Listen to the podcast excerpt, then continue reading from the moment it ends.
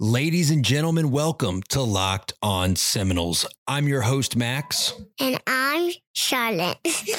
and together, we are the dynamic duo that brings you this show every single day. I'm in front of the microphone. I'm sleeping. but today, we're recording mid afternoon before dinner, so you all get to meet Charlotte. Hey, Noles fans. Folks, today we're going to bring you part two of our two part episode that we brought you part one of yesterday. Today, we go through an exercise where we look at Mike Norvell's tenure and compare him to all the other second year head coaches in the nation.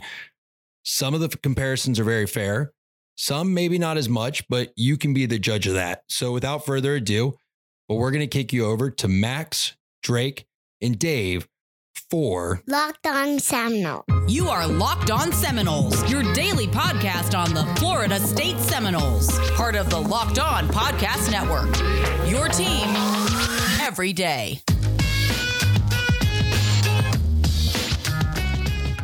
So one of the things that I see on Twitter right now is everyone is trying to compare Coach Norvell with these other year two coaches, especially because he hasn't won a game yet, and we see year two coaches right now experiencing great success.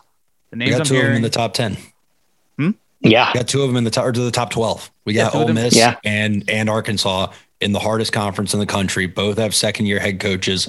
Both of them are top twelve teams. Uh, yeah, yeah. You have two. Yeah, basically, you have two of them in the top ten or the top twelve, as you were saying. Ole Miss and Arkansas. You also have Dave Aranda, who had just beaten the Iowa State team.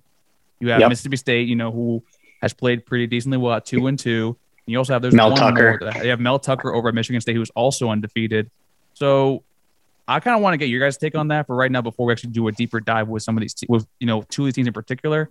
Do you think that Dana and Dave? I'll start with you. Do you think that's sort of you know fair to make the comparison, or what do you think of the comparison at all to make? Okay, so I personally do think it's fair. And again, I said earlier, the situations are all unique with every school, every coach that comes into it. Mike Norvell inherited a bad situation, no doubt, after what how Jimbo left and after the program under Willie Taggart. That said, that's canceled out to me in the inherent advantages that Florida State has over a lot of these other schools. Just by virtue of being in the state of Florida, we absolutely should have better recruiting classes, more talented kids. It ultimately hasn't worked out that way, whether it be because they were either overrated in recruiting, they weren't coached well, they've had so much turnover since they've been here in the coaching.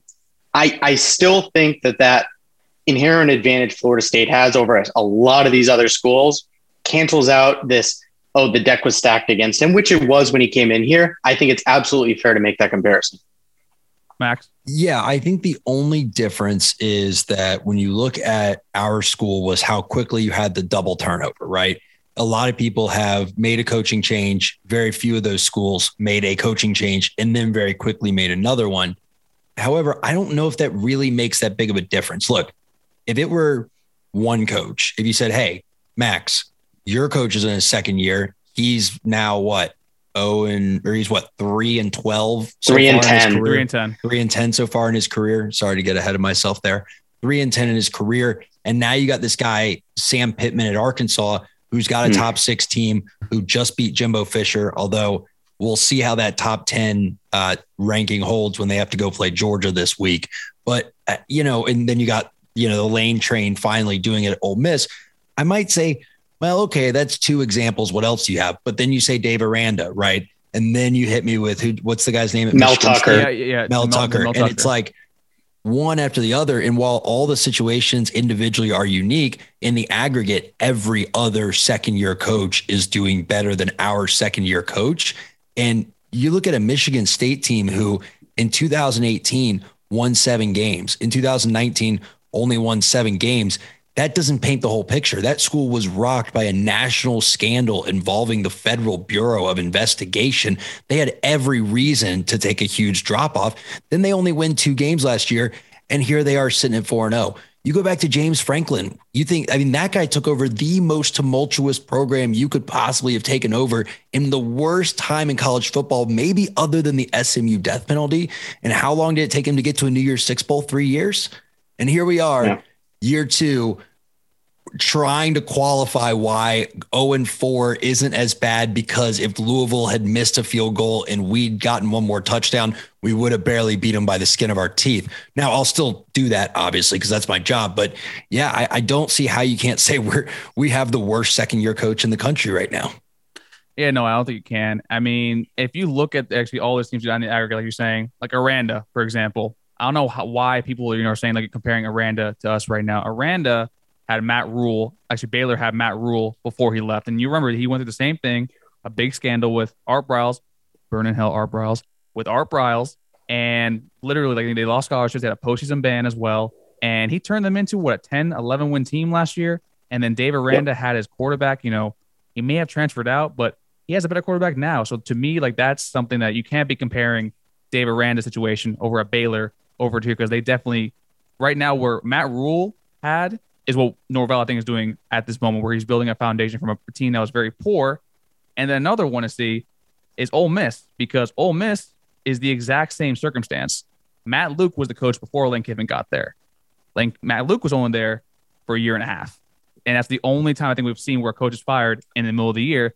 Now the only difference is Lane Kiffin, you know, is offensive genius, genius. You know, that's what we're saying, and he's at four now, oh, and we maybe we're seeing him. You know, he potentially could upset Alabama over the year, but to me, that was no, another uh, another school that was struck with extreme culture issues because if you remember in the in the Egg Bowl last year, or sorry, two years ago, remember Elijah Moore in the end zone scored a touchdown, does the old piss, the uh, peeing bulldog to me, like I don't think you can make those comparisons with that. I think with the Michigan State, you're right about that with Mel Tucker, well, but they also had a bigger, you know, coach with you know Mark Dantonio for the longest time. And while they, it affected the school, it didn't affect the the football program, you know, that heavily. Yeah, but it did bring like a black cloud onto the school. And I'll be honest, when I was applying for MBA programs, I don't know if I would have applied to Penn State five years ago. And you can't say that something mm-hmm. like that doesn't affect every, and I'll say that on the air as a student, it does affect your perception of a school and overall perception matters for booster donations. It ma- I mean, think about it, it's the athletic department. If you give a million dollars a year or even a million dollars over your lifetime, you were probably being a little more careful with your wallet last year around the Michigan State program, just wondering, hey, how pervasive is this? But I think you guys forgot an important one too.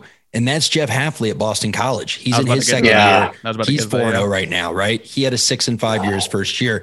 Now, I think you make a good point, Drake, because Boston College and Michigan State both got rid of kind of their Jimbo Fisher more than their Willie Taggart. So I'm going to go to Ole Miss. And it'll sound like I'm talking out both sides of my mouth, but hey, guys, I'm I'm a critical thinker. When I get new information, I, I'm allowed to change my opinion a bit. The difference is Mike Norvell can't change the fact that his name's Michael Norvell and Lane Kiffin's is Lane Kiffin. Lane Kiffin has a reputation, earned or not, frankly, depending on who you talk to, in the SEC, at USC, at um, at Florida Atlantic. That has I said Tennessee. That while it, he kind of did some oh, shady oh, stuff or some you know kind of running out, whatever he was always kind of had this given this moniker of wonderful offensive mind. Mike Norvell has never had the national hype that Lane Kiffin's had. So if anyone was going to turn a program around, Lane Kiffin is the least surprising because it was easy for him to recruit. Because again, everyone knew the name Lane Kiffin, and he probably benefited the most. We can see it from our own quarterback recruiting of other coaches not being able to do official visits because everyone knows who Lane Kiffin is. I think the most frustrating thing of all of this, aside from the fact that Norvell might be the worst uh, right now of the second year head coaches, worst is that it's is fair to say, right? Right. yeah, say, yeah, we're not saying he's the worst. We're saying he's the worst right, performing right. of the second year to date. Right. Uh, it's it seems so obvious that if we had just hired Lane Kiffin, that he would probably or possibly be doing here what he's doing at Ole Miss right now. It, he was already in the state of Florida. A lot of people were clamoring for him to get the head coaching job here. We wouldn't have had to pay him all that much more.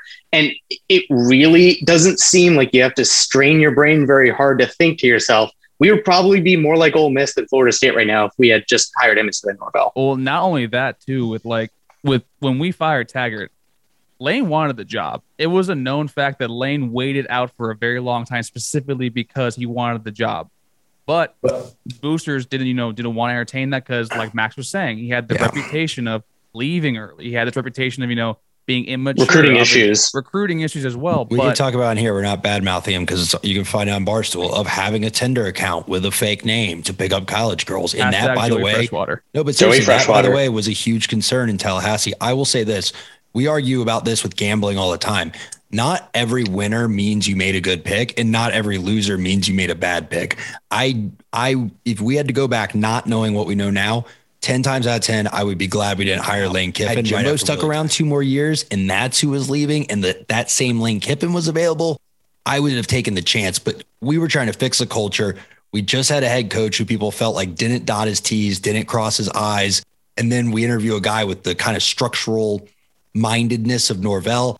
I, am fine with not hiring Lane Kiffin. What I won't forgive, and I will go to my grave not forgiving, is I will never, ever forgive Stan Wilcox for not pursuing James Franklin and getting Willie Taggart instead. That to me is an unforgivable sin. That will be a blemish on that guy's permanent record in my mind for as long as he exists. Because if we had James Franklin right now, I think we're with Clemson being the way we are, we're talking about a playoff spot this year because we have the potential to win the ACC with a Notre Dame win under our belt. Yeah, I mean that was gonna go like to my point where that I kind of I wanted like to ask like you know like raise your hand if you there's any of the coaches I just listed whether it be Dave Aranda, Dan Pittman, Lane Kiffin, Jeff Hafley. Don't finish the question. Agree. Yes. No, at the no at the time at the time of Taggart being fired. Yeah, counselor, you, you can only use the body of evidence up to and including 2018's November. Yeah, like did, did Dave, like, you legitimately wanted Dave Aranda? Yes, you wanted Dave Aranda for sure. Yeah, for sure.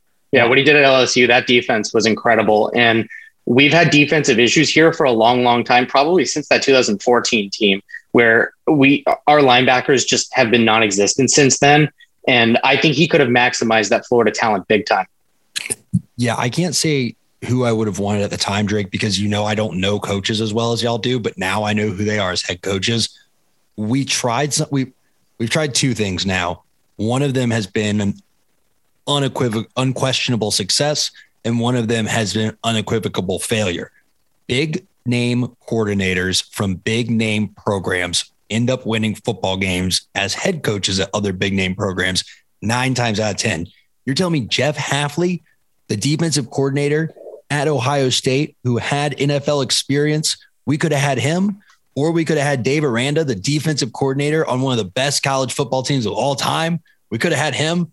What had we been sucking at for four years, even under Jimbo and Charles Kelly? Defense. Yeah, I would have absolutely taken them yeah, Jeff Hafley would have been my number one, and Dave Aranda would have been my number two. Um, with if I could really have my wish, James Franklin being my definite prize, uh, so to speak. I mean, yeah, I think we all wanted that, but it was Stan Wilcox didn't want to put the bill for that, and also Andy Miller and our boosters didn't want to put the bill for that either and go after him either. But I mean, I, I, I, foolish. I, I mean, I asked that question mainly because when you when I saw it on Twitter, I know Dave that you were big on Dave Aranda when he the search started. Max, I know you're a big James Franklin guy. I w- I've been a big proponent for Jeff Hafley because I love defensive coordinators, and I think they're probably yeah. make them and offensive line coaches make the best head coaches overall. That's why I think Alex Atkins has a really, really bright future actually in this profession overall.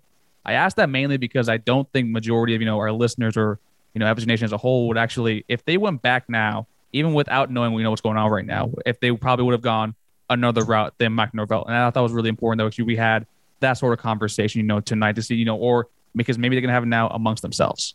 Let me ask this another way. Was anyone in FSU Nation, I don't mean seven days later after we'd all talked it up, was anyone in FSU Nation excited by the Mike Norvell hire? Not to read we stuff accepting. about him and hear things about him and then get ourselves excited. But when he was announced, was there a single person listening to this podcast or otherwise that went, thank goodness we got that guy? No, we were, everyone was, if not disappointed, accepting, I think was the position we were all in, mostly because we had to be. And the most frustrating thing about all of this is that if you go back to when Jimbo Fisher left and we were concerned about how much our athletic department could afford to pay the next head coach, guys, we could have hired Nick Saban with all the money we've spent since that time on coaching. If you include the buyout plus yeah. what we're spending on him. Yeah. And, and that's the other thing is the fact that we paid. I, will say this. I, I'm not going to say we shouldn't have hired Willie Taggart because that's hindsight being 2020. And at the time there were arguments for it. What I will say is what we paid him was ridiculous. And uh, clearly, Oregon's pretty happy about it because we literally had to pay them money to get Willie Taggart to pay him four and a half million dollars a year to fire him and still be paying his buyout. Oh, and by the way, they're a top three team in the country right now. So yeah, um, we didn't make the smartest decisions. But can I ask one more question, even as the non-host? No. Okay, good. Do either of you guys, are either of you guys right now as you sit, while you know that his record is the worst of the second year coaches, completely and entirely convinced that this is the ceiling for Mike Norvell? Or do you guys feel like it could at least get better before his 10 years over? Well, I don't think saying his ceiling at where as we stand right now is kind of fair to say. I was not a fan of firing Woodcock after a year and a half. I'm someone that you need to do three years. That's why I'm giving Mike Norvell till the end of 2023 and the beginning of 2024 to see where he's at. So I don't exactly see the ceiling. I know, I know, you folks, you can't see right now. Max is slowly crying into his hand. It's just so much time. It's so much So time. But listen, long. listen, you need to give time, especially right now I with know. know. situation. And we were we're, we're going to be dead last in FOF. The reason why Clemson is so good at what they do is because they got an FOF. I think at the start of actually of the of the new you know 2013 2014 area. So no, I don't think this is a stealing, but I have no as of right now. All my comments with him is gone. I can get it back. I'm fine with that. I will support him. I'll support the team as I always do. That's why I'm on here five days a week. But as of right now, I don't see much moving forward. You know, unless he keeps the, the entire recruiting class intact. So Max, let me answer that with this. If this is the ceiling, everyone's just going to need to get really familiar with a bunch of FSU sports. Basketball starts in just over a month. Got a really good team 42 coming up. To, to be fair, by be- ceiling, I mean, look at how we played, and this team Yeah, realistically could be three and one. I just mean the, I mean the product we're seeing on the field. Maybe it looks a little different record wise, but um, no, yeah. Hey guys, there's a lot of other great Florida State sports out there. There's basketball, which they've made me fans of. Uh, Soccer number one. Yeah, don't Women's watch soccer, Don't watch oh. baseball. It will let you down. You'll get really excited, and then you'll go to Omaha for a little 0 and 2 barbecue. Guys, last thing I want to say, and then I'm going to turn it back over to the host. They say don't throw stones when you live in a glass house, but our glass has shattered. We're standing just in a pile of shattered glass.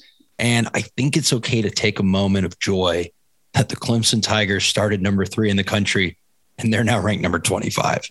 They are a courtesy ranking away from being unranked because we all know the AP voters just felt like you can't quite pull It's their ranking Clemson. after three weeks.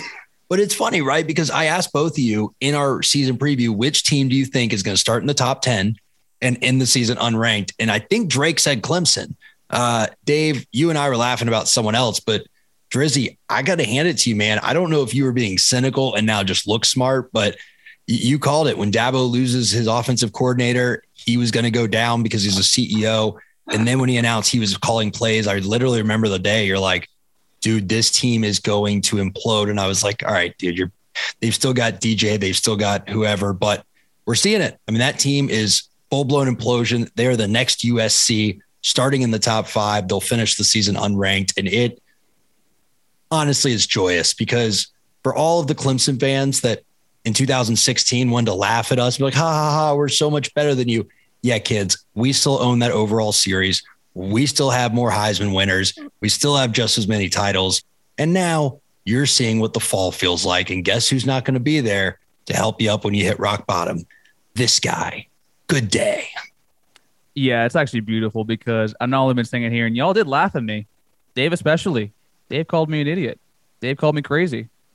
But now, Clemson sucks. And I've been saying that on here. I've been saying it locked on ACC. You've been saying it to Holly. You've been saying it to Stacy. Oh, they were the first to know. now. I'm off. They were the first to know. And you know what? It's going to keep going down. Like I said before, our Oregon game, their Ohio State game was the same damn thing. You lose a you know generous quarterback, you get blown out in prime time, go down to a worse quarterback, and now you suck. So hopefully Clemson in three to four years is where we are, and we switch spots for them. Thank you so much for listening to today's episode. Don't forget to rate, review, like, share, or subscribe in our Podcast, Spotify, Stitcher, or wherever you get your podcast from. For Drake, that was Dave, that was Maxwell. We'll see you tomorrow on Locked On Seminoles. Please just win a game. I just I just revel in their pain so much. It's awesome. They're when they're unranked, I'm gonna just oh I'll be I'll be